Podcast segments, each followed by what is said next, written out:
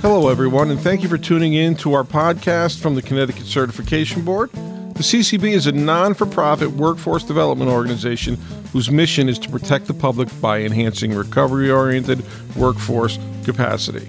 The opinions expressed in this publication are those of the host and guests, and they do not purport to reflect the opinions or views of the board. My name is Jeffrey Quamme, Executive Director of the CCB, and I'm your host for today's program.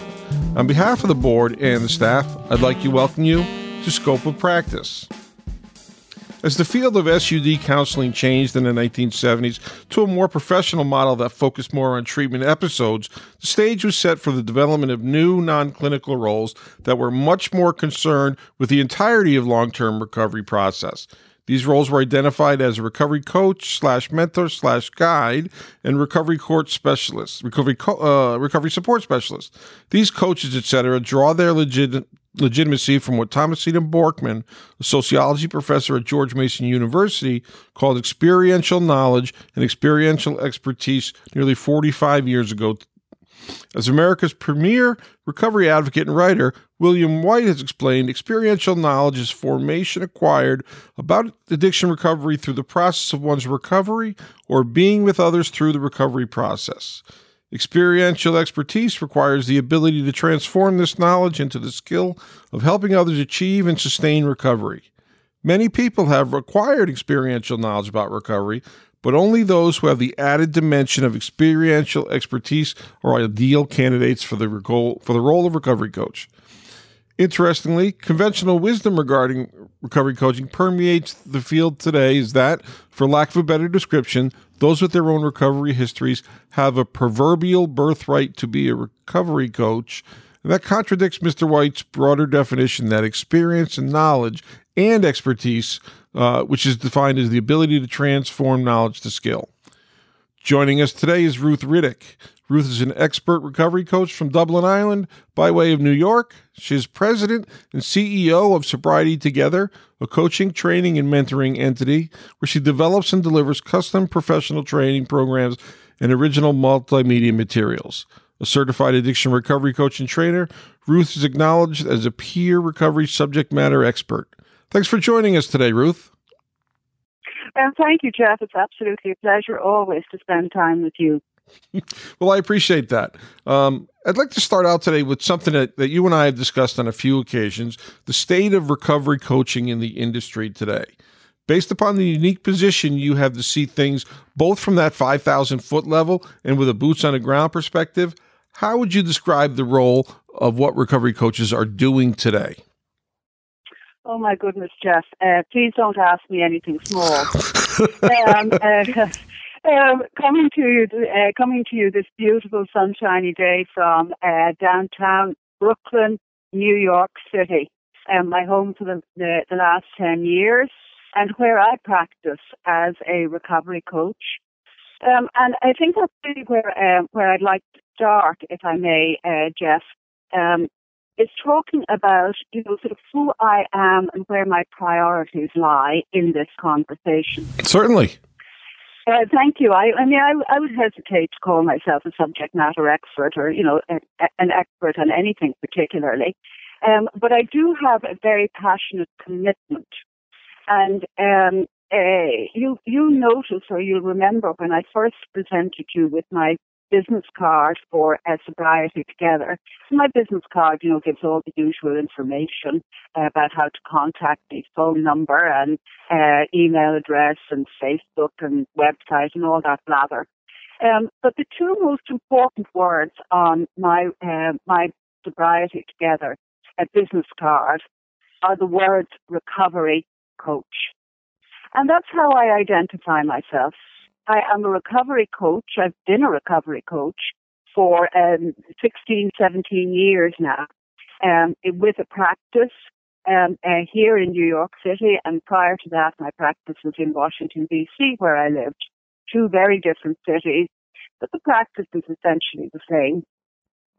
Um, and the practice has its uh, roots in the professional practice of coaching um, as, as you said in your introductory uh, remarks, coaching is recognized as a non-clinical professional practice. no client goes to a coach um, in order to get a prescription for anything, however necessary that prescription might be, um, because coaches aren't uh, medical personnel. Um, nobody goes to a coach thinking that mistaking that coach for a spiritual advisor. Um, you um, uh, you go to um, a recognized um, spiritual leader for uh, for spiritual advice. Nobody goes um, to a coach um, in lieu of of, uh, of going uh, of approaching prof- other professionals who are specifically going to offer you services like dentistry. I wouldn't go to a coach looking for uh, for dental services. Um, although while I'm in the middle of a coaching conversation, I might possibly ask you, oh, by the way, do you happen to know any dentists who go light on the drugs? Because I'm in recovery and I really don't want to be exposed to any unnecessary drugs. Perfectly um, ordinary question to ask in um, in coaching, and it's a, it's a question um, to which a recovery coach might be able to bring that extra piece of information. Because those of us in recovery, at some point in, uh, or another, as we've been putting our lives back together, we've asked that very same question. And we've uh, researched it either for ourselves or with the help of a friend or indeed with the help of another recovery coach.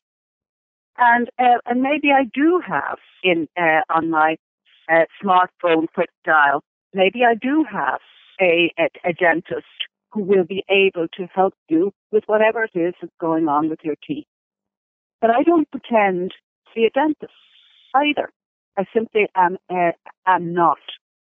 But I am a coach, and I am a coach in the sense that the coaching profession um, defines coaching as being that um, uh, that open-ended relationship, which is focused on purposeful conversation, where the individual or the client's goals can be articulated um, and uh, strategies can be developed collaboratively to meet those goals, uh, to make those changes, or to get to the point where a specific um, change that might be uh, under consideration no longer seems relevant, and we can, uh, the, the, individual or the client can then decide yeah, well, you know, that was a good idea for five minutes while we, you know, while we talked about it and um, and looked at what would be involved, but I've decided not to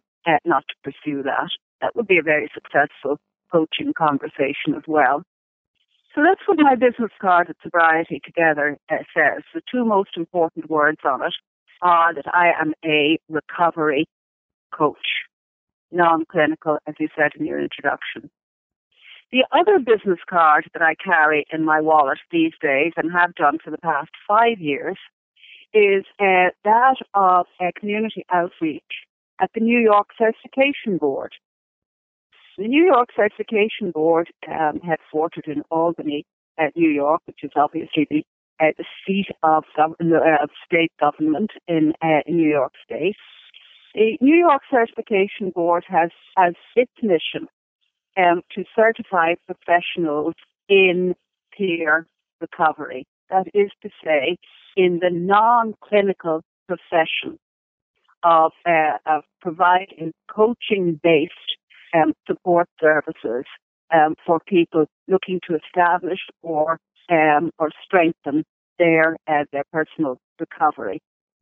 Again, on that business card, as you have seen, the credentials attached to my name start with the letters C A R C and CARC is a credential that stands for Certified Addiction Recovery Coach.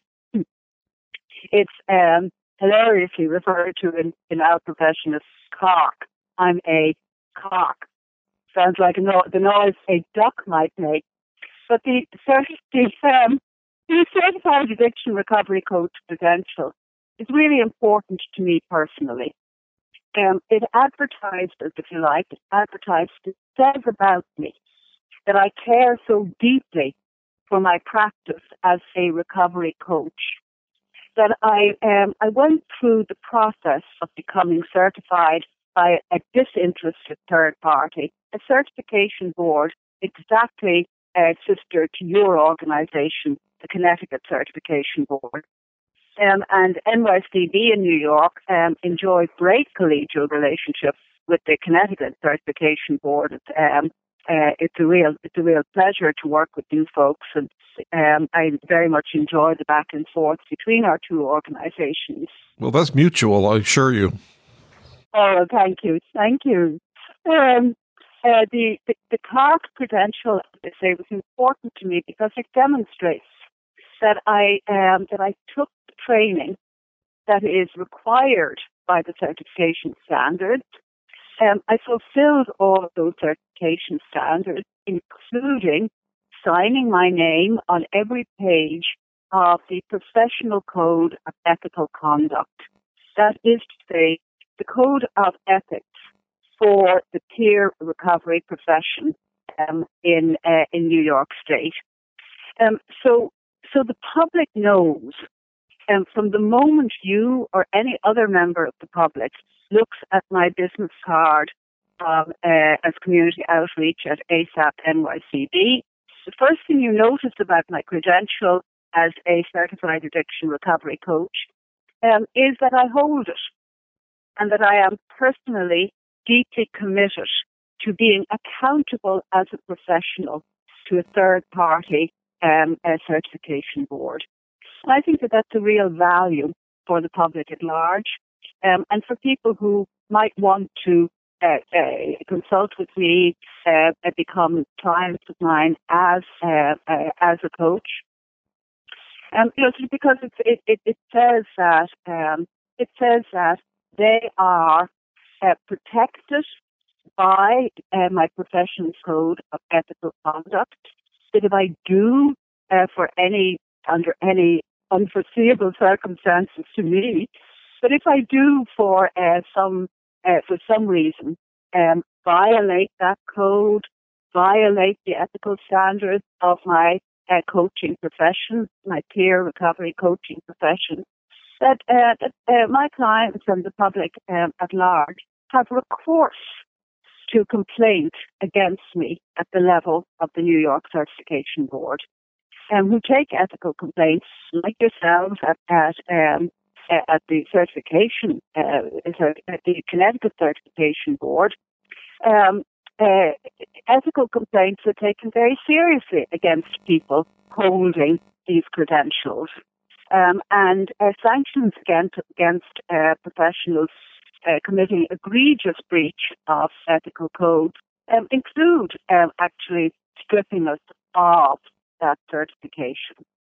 Um, so there's uh, there's transparency and accountability built into the, the credential, and that's why I proudly hold a CARC uh, a designation uh, credential uh, certification after my name on my card. So that's who that's who I am. Yeah, yeah, that's who I am, Jeff. One of the things that I tell people about certification is something that you touched on, and I find it incredibly important. Um, as a certification body, we serve those individuals that receive services from an, from a professional by ensuring that somebody practices within a specific code of ethics um, by offering protection for that client and for their family that when they come in and receive a service they know what they can expect and they know that they're going to be protected because that person has showed through his, uh, a application and work process that they are competent to perform the skills of the task. So it's completely voluntary and I hold individuals that that want to put that extra effort in to show their competency uh, and protect the clients they serve. I hold them in, in, very high esteem because they don't have to do that, but they choose to, like you said, and carry that very proudly. Mm-hmm. Absolutely, and you touched on two values that I think that all professionals hold in common is the value of transparency of practice. Um, this is who I am. Uh, this is what I do. Um, this is um, how I will uh, try to help you. Uh, this, this, is the scope and limit of how I might be able to be of service um, within this role. Um, these are all transparent uh, parts of practice, um, an essential value in professional service delivery, but also um, that I am accountable and I am accountable to my profession's code of ethical conduct, just as any profession, any professional we go to um, is accountable under that profession's code of ethical conduct. And I think that that accountability piece, which is where the protection of the public piece comes uh, comes uh, really into play, I think that that's a really important, uh, really important component here. Yeah, that that accountability is is on a very large scale because it's accountability to the individual served, it's accountability to whatever organization that may employ somebody, it's accountability to the field of recovery coaching, and it's also accountability to the larger field of of substance use disorder uh, prevention, treatment, and recovery. So it's many levels of accountability that someone is assuming when they do that precisely right. Um, and how important uh, how important is that? And um, and it's because of uh, the the seriousness of this commitment that uh, the New York Certification Board publishes its uh, its code of uh, uh, its professional code of ethical conduct for peer recovery professionals like me. That code is posted on the website, so the public the public at any time can refer to the code, um, and the code is published in tandem with an ethics complaint form. And uh, any individual is uh, invited to submit an ethics uh, complaint form uh, using material that is readily accessible, using a form that's immediately available um, on uh, on the website. So the New York Certification Board, same as yourselves in Connecticut, um, takes this responsibility very seriously indeed. Ethics complaints are uh, fully and thoroughly investigated um, and um, and reviewed by a specially convened ethics subcommittee of the New York Certification Board, um, which reviews um, which reviews and recommends um, action when uh, complaints are placed before it. So there's a whole process in place and been in place forever. That is to say, it predates my um, particularly or formal involvement in the peer recovery profession. Um, and um, it, it's important to me. You had mentioned um, transparency before, and when you publish a a list of your disciplinary procedures and how the investigation, what steps have to occur, and individuals' responsibilities. Um, that makes the disciplinary process transparent as well, so that a client or somebody making a complaint can prepare and somebody who's notified that a complaint has been lodged against them also has time to prepare. So it becomes a very fair process. Exact, exactly right. And um, and there's always a right of reply. Um, so uh, so yes transparency is a key value there. Um, the other piece of transparency um, around a, a, certification that, that that has a lot of significance for me is um, is uh, is making it possible for the public to understand um, what are the competencies of uh, uh, peer recovery professionals. Um, you know what um, you know so what competencies can I reasonably expect an individual um, who holds a certified addiction recovery coach credential or a certified recovery peer advocate credential, um, or um, you know, sort of any of the credentials across the spectrum in the peer recovery uh, profession. You know, sort of the public needs to know what are the competencies attached to those credentials, not just the standards um, you know, the, the, the hoops I must jump through, if you like, um, in order to get credentialed. But what are, uh, you know, what, what am I competent in? If I hold a certified addiction recovery coach credential, as I do, uh, the public has a right to know what, what am I, what may they expect me to be competent in? And for that reason, um, the, the New York Certification Board publishes the uh, the competencies, the role competencies for each of its certifications. So that again, um, in the interest of transparency, um, readers of the website can immediately access that information. Oh, this is what the scope and limits of um, Ruth's uh, professional credential are. Uh, these are the scope on, and limits of somebody else's uh, differing uh, peer recovery credential, and so on. Um, and, uh, you know, certainly uh, we believe at the New York Certification Board that that level of transparency um, is important in promoting the profession of uh, recovery coaching, which is also, of course, I mean, as a long-term recovery coach, uh, promoting the profession itself um, is a, re- a real importance to me what you've described is a, a, a, really a good picture of what certification boards around the country do. Um, the, there are idiosyncrasies between each board and that are a little differently, but the idea about transparency and an important word you said earlier was disinterested third party. That's really what a certification board is.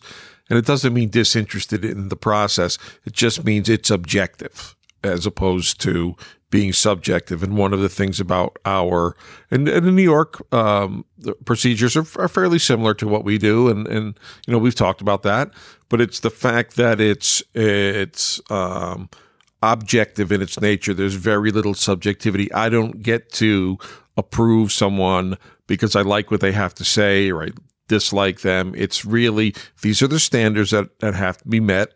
You know, and that once those are all met, you're eligible for an examination, and the examination is the same for everybody else.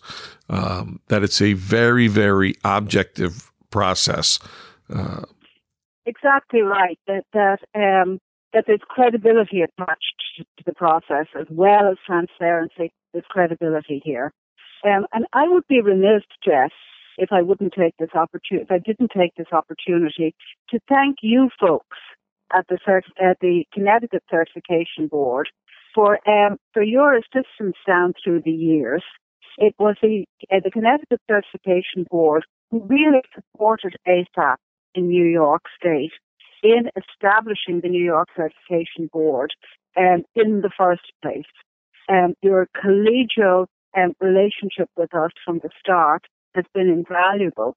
And, um, and of course, it also means that the two organizations share share some DNA, and we certainly, I think, share share values um, as far as uh, certifications, um, in terms of their credibility, in terms of their uh, their uh, validity, in terms of transparency of processes, in terms of accountability. I think we share those values between us, um, and I think that um, that that that that, level of of shared value between certification boards, um, that that's important for the public as well. That, um, you know, sort of none of us in our individual states lives in a bubble. Um, uh, individual state certification boards may administer certifications locally in that state, but um, but we share a, a, a commitment to and values and um, uh, in many respects, uh, actual credentials between uh, between us. Um, so we're not just talking about New York State. We're not just talking about Connecticut. We're talking about the United States, and we're talking about the profession, the peer recovery profession. Um, and we're talking about coaching as a professional practice. Um, and I think that that's very important uh, for the public to understand, for our potential clients, the individuals we work with to understand. Um, and also, I think it gives that, that extra level of uh, credibility and motivation for individuals who might want to join us as professionals in this mission. One of the things that you and I have spoken about um, almost ad nauseum, I think, because we can never stop talking about it, is the role of the coach, whether they're working in an agency or without. Um, because I have a, a long clinical background, um, and, and, when I was working clinically, it's been 12 years. We, we weren't using coaches necessarily. Um, but what we've seen over the years is kind of, and, and Bill White has said this, you know, organizations kind of co opting the role. And instead of being recovery supports for the individuals that are receiving services, the clients, it becomes a support for the clinician, filing, doing all of the kind of, of stuff that goes with the job but isn't coaching. You know, um, as and I think I've heard you say, uh, chauffeur and gopher. You know, the individuals that, that are recovery coaches are not chauffeurs and gophers, or they should not be. Um, but that's what agencies have created. How do we kind of address that uh, moving forward? What are the things that we can do? Well, um, I trace a lot of these um, uh, these issues that you're raising here, Jeff, back to the uh, the age old question of stigma. Um, people in recovery are still stigmatized. It's fascinating to me that you know uh, we have a lot of um, we have a lot of negative slang usages to describe uh, people suffering from substance use disorder. Um, we say a lot of very, uh, we use a lot of very hurtful um, uh, labels to describe people with substance use disorder.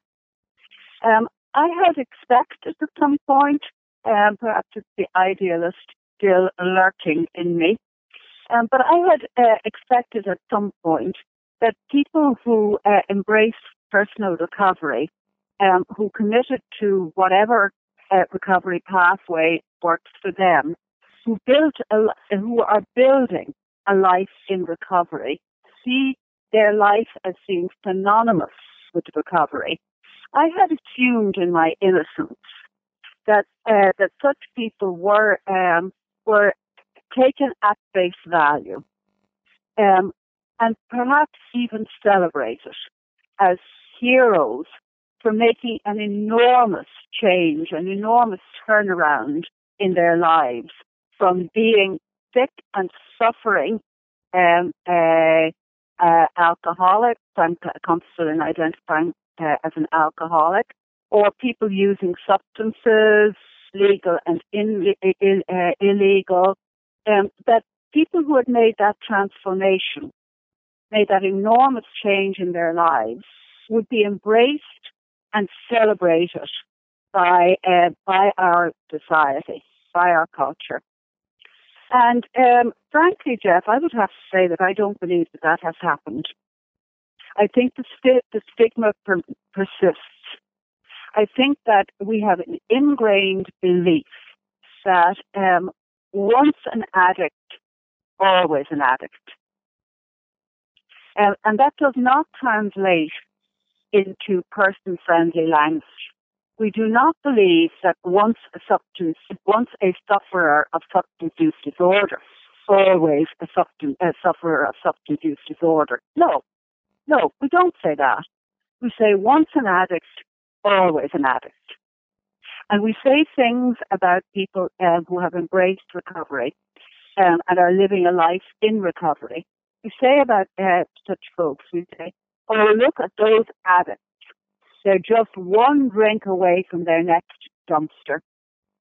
I've actually heard, I'm afraid I have to say, hand on my heart, I actually heard a clinical supervisor in a well respected treatment facility in New York State said those exact words to my face. That's pretty shocking, but it's also, I don't think it's unique. I think it happens all over. I agree. I think it's absolutely pervasive. I think it's pervasive not only in society at large, but I regret to say that I think it's pervasive um, in the treatment field. And um, and I think it's a uh, it's a virus, if I may use this language at this time. It's a virus that infects treatment professionals as well. and um, and most particularly, um, I think uh, people who uh, clin- clinical people who are at the front lines of treating this disorder in its very worst manifestations are the people who are most uh, uh, vulnerable to falling victim to uh, to this this level of stigmatizing. No, I was, was going to say over the past year or so, I've written and I've I've uh, spoken about credibility issues within our field. Um, actually, had a couple of plenaries speaking on that uh, that were canceled because of of COVID nineteen. But one of the things that that I talk about is is I heard a clinical director at, I believe it was High Watch Farm several years ago say that uh, addiction counselors, addiction professionals uh, are also stigmatized uh, within the field for the work that they do. And I agree but I added a caveat. I think that we professionals are stigmatized because of their own choices and what we do. We create issues to, to show that we're not necessarily professional. And a big part of that is the language that we use. And we cannot say that because I have lived experience that I'm allowed to use those words. Not in that environment, you are not. When you're with your peers and you can you can refer to yourself any way you choose and it can be empowering. But as a professional, when we're working with somebody who is struggling, um, and we know that those that seek treatment are usually the folks that have the greatest struggle because so many others are able to find recovery without treatment. So we're dealing with people that are very, very uh, uh vulnerable, and we're throwing words at them that they're going to internalize ultimately. Um, yes, and I would uh, I would say that uh, even seeking treatment is in itself a show of, of personal strength. It's a, it's a show of moral gumption to actually put my hand up and say, I need your help. I can't, um, uh, help, I can't help myself. Um, I'm not, uh, I'm not able to help myself. Um, so I'm showing up in your ER, I'm showing up in your treatment program, I'm showing up wherever, uh, wherever I'm showing up. That in itself is a strength. The fact that I show up at all and I'm still breathing, that's a strength. That's a moral strength, that's courage, um, and that is um, an opening that uh, that any professional can seize on. I'm so grateful to see you this morning. You're still you're still with us. Um, and uh, you know, sort of okay. So you're strapped to a gurney with a needle hanging out of your arm. I guess this isn't perhaps um, you know, sort of you're fine, you're happy this morning, but you know, um, you're still with us, and I'm so delighted to see you. And uh, what is your, what is your name? My name. I think part of it is we're showing value to human life, and, and that's lost quite a bit. Um, well, it's hard. It, is hard to maintain um, when we're under the level of pressure that people, particularly in uh, emergency rooms, are. There's no question about that. Um, and you know, sort of what happens in the moment. Um, well, we can apologise for it a moment later. No, no, no prof- professional status does not confer um, infallibility, and the apology has been invented. But pulling back from the pulling back from the challenging moment there's the, there's the philosophical question. And the philosophical question is very simple as far as I'm concerned. Do we believe in recovery? You know, with some of the language that we use, it would appear that we don't. I agree. I don't. I don't think we do. And um, uh, the more experienced um, that we that, that professional uh, clinicians are, uh, the more that they've been exposed to the to substance use disorder at its worst, the further many retreat from the idea that recovery is real. And I think that that's that's accurate. Um, and you're stealing my thunder about credibility issues. I'm not sure I like that. but but one of the important things of somebody who is in the role of a peer or a recovery coach is that lived experience. But Bill White also talks about that lived expertise that you can accept somebody just the way they are, meet them where they're at, and start moving forward at the pace that they're ready to go. But it comes from a place of believing in recovery, Jeff. If if I, honest to God, at my core, uh, do not believe in recovery, then it's over before it's begun, and I can be as polite as I like to anybody. But sick people have bullshit detectors too. Um, and if you don't believe in uh, that I that I have or that I can have a vision of my life that's worth embracing, that is in recovery. If you don't believe that on my behalf, then why are we even having a conversation? Get out of my way. I have a bar to go to. You make an absolute uh, tremendous point, and uh, and I'm sad to say that it's incredibly accurate, um, and and that we face that uh, as we go forward. Well, happily, happily, um, you know, sort of SAMHSA has done some of the heavy heavy lifting for us here. The Substance Abuse and Mental Health Services Administration has done some of the health, uh, the heavy lifting here. And I understand that the process was indeed heavy lifting. Um, but back in 2011, SAMHSA published a definition of recovery as a process of change which individuals improve their health and wellness, live a self-directed life, and strive to reach their full potential. So when I ask you, do you believe in recovery? That's what I'm asking you to believe in.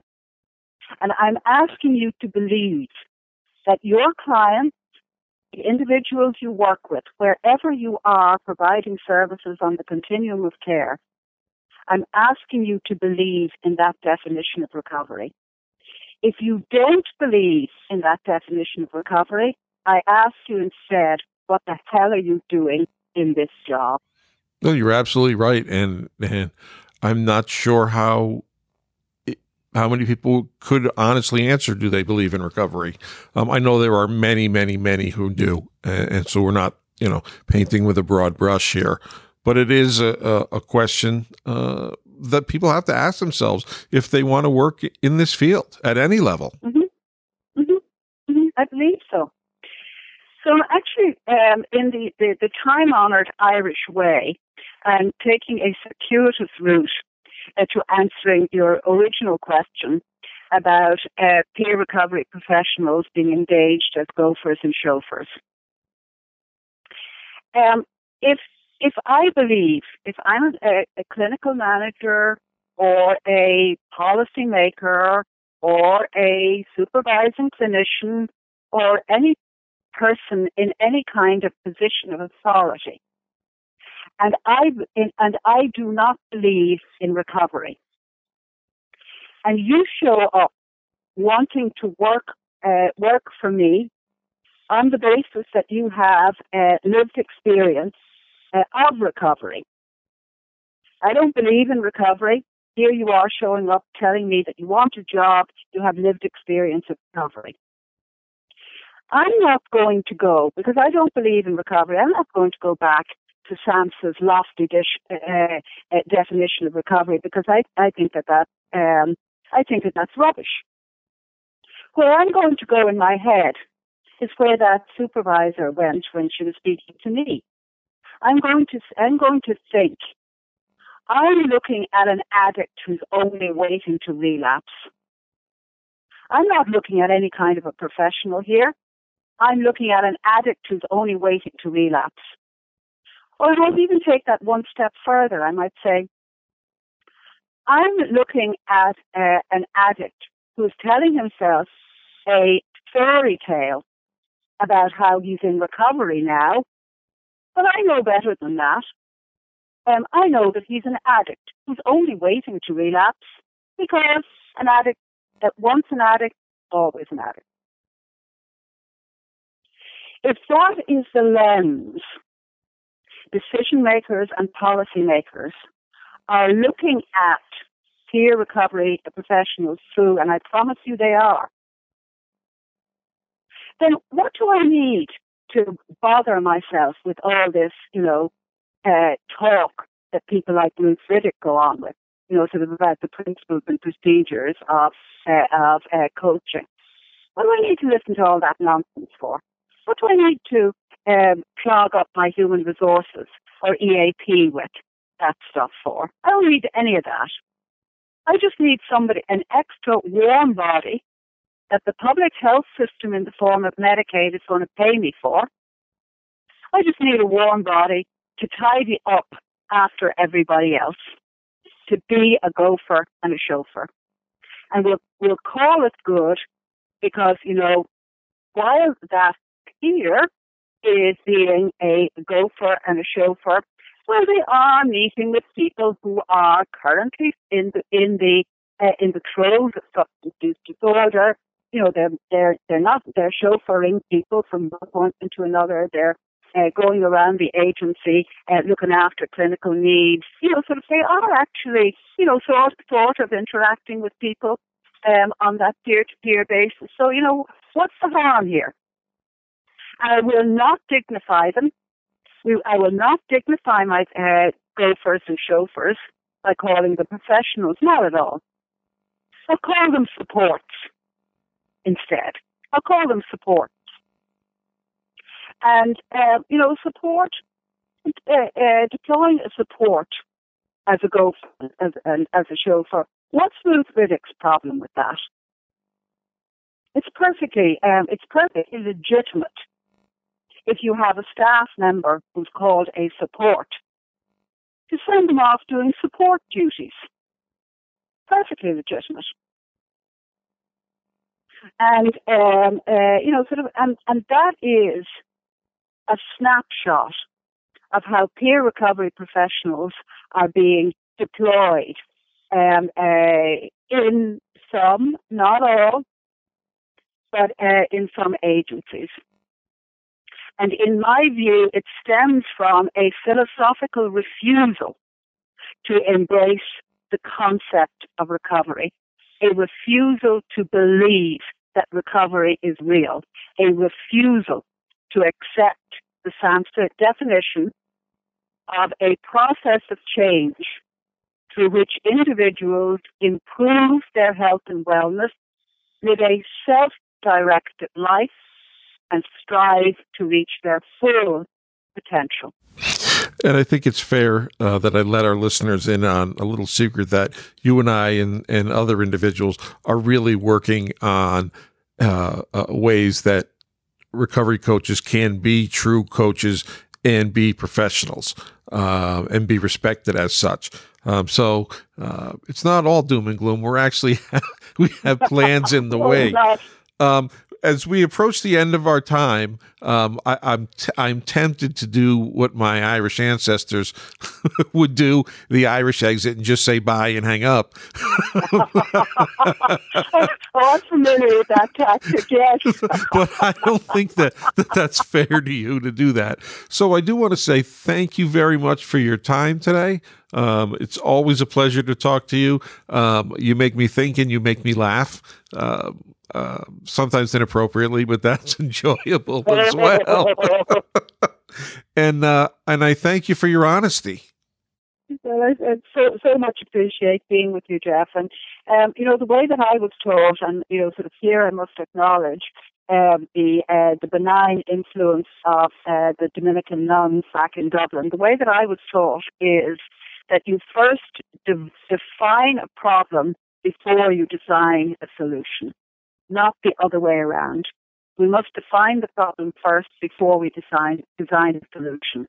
We spoke this morning, I think, um, uh, several aspects of the problem, um, but but uh, but we're equally, and I thank you for saying this, we're equally committed to uh, developing a solution. Absolutely, I've never been a support at any point in in, um, in a long and varied career. As far as I'm concerned, a support is a wheelchair. I am not a wheelchair. Um, I'm a professional. I'm a professional recovery coach. I have a credential that, that I that proudly advertises my status as a professional recovery coach. and that um, it's uh, it, it's in uh, establishing uh, recovery coaching at that level of professionalism, that level of um, engagement in um, in completing or at least completing the next piece of the continuum of care picture. That's what I'm committed to. Um, I'm, I'm not interested in being part of the problem. I'm interested in being part of the solution. But we have to first define the problem before we can design the solution. Thanks so much for this morning. I can't disagree with anything that you've said, and, and I appreciate your time. And we will talk again soon. You betcha. Thanks so much. You're Have welcome. A great day. Okay, everybody, that's going to do it for this episode of Scope of Practice. I'd like to again thank Ruth for joining us in all of her efforts, not only to improve the lives of people that are seeking recovery, but she's also fighting to improve the field that we work in, and I find that just as important. So, everybody, until next time.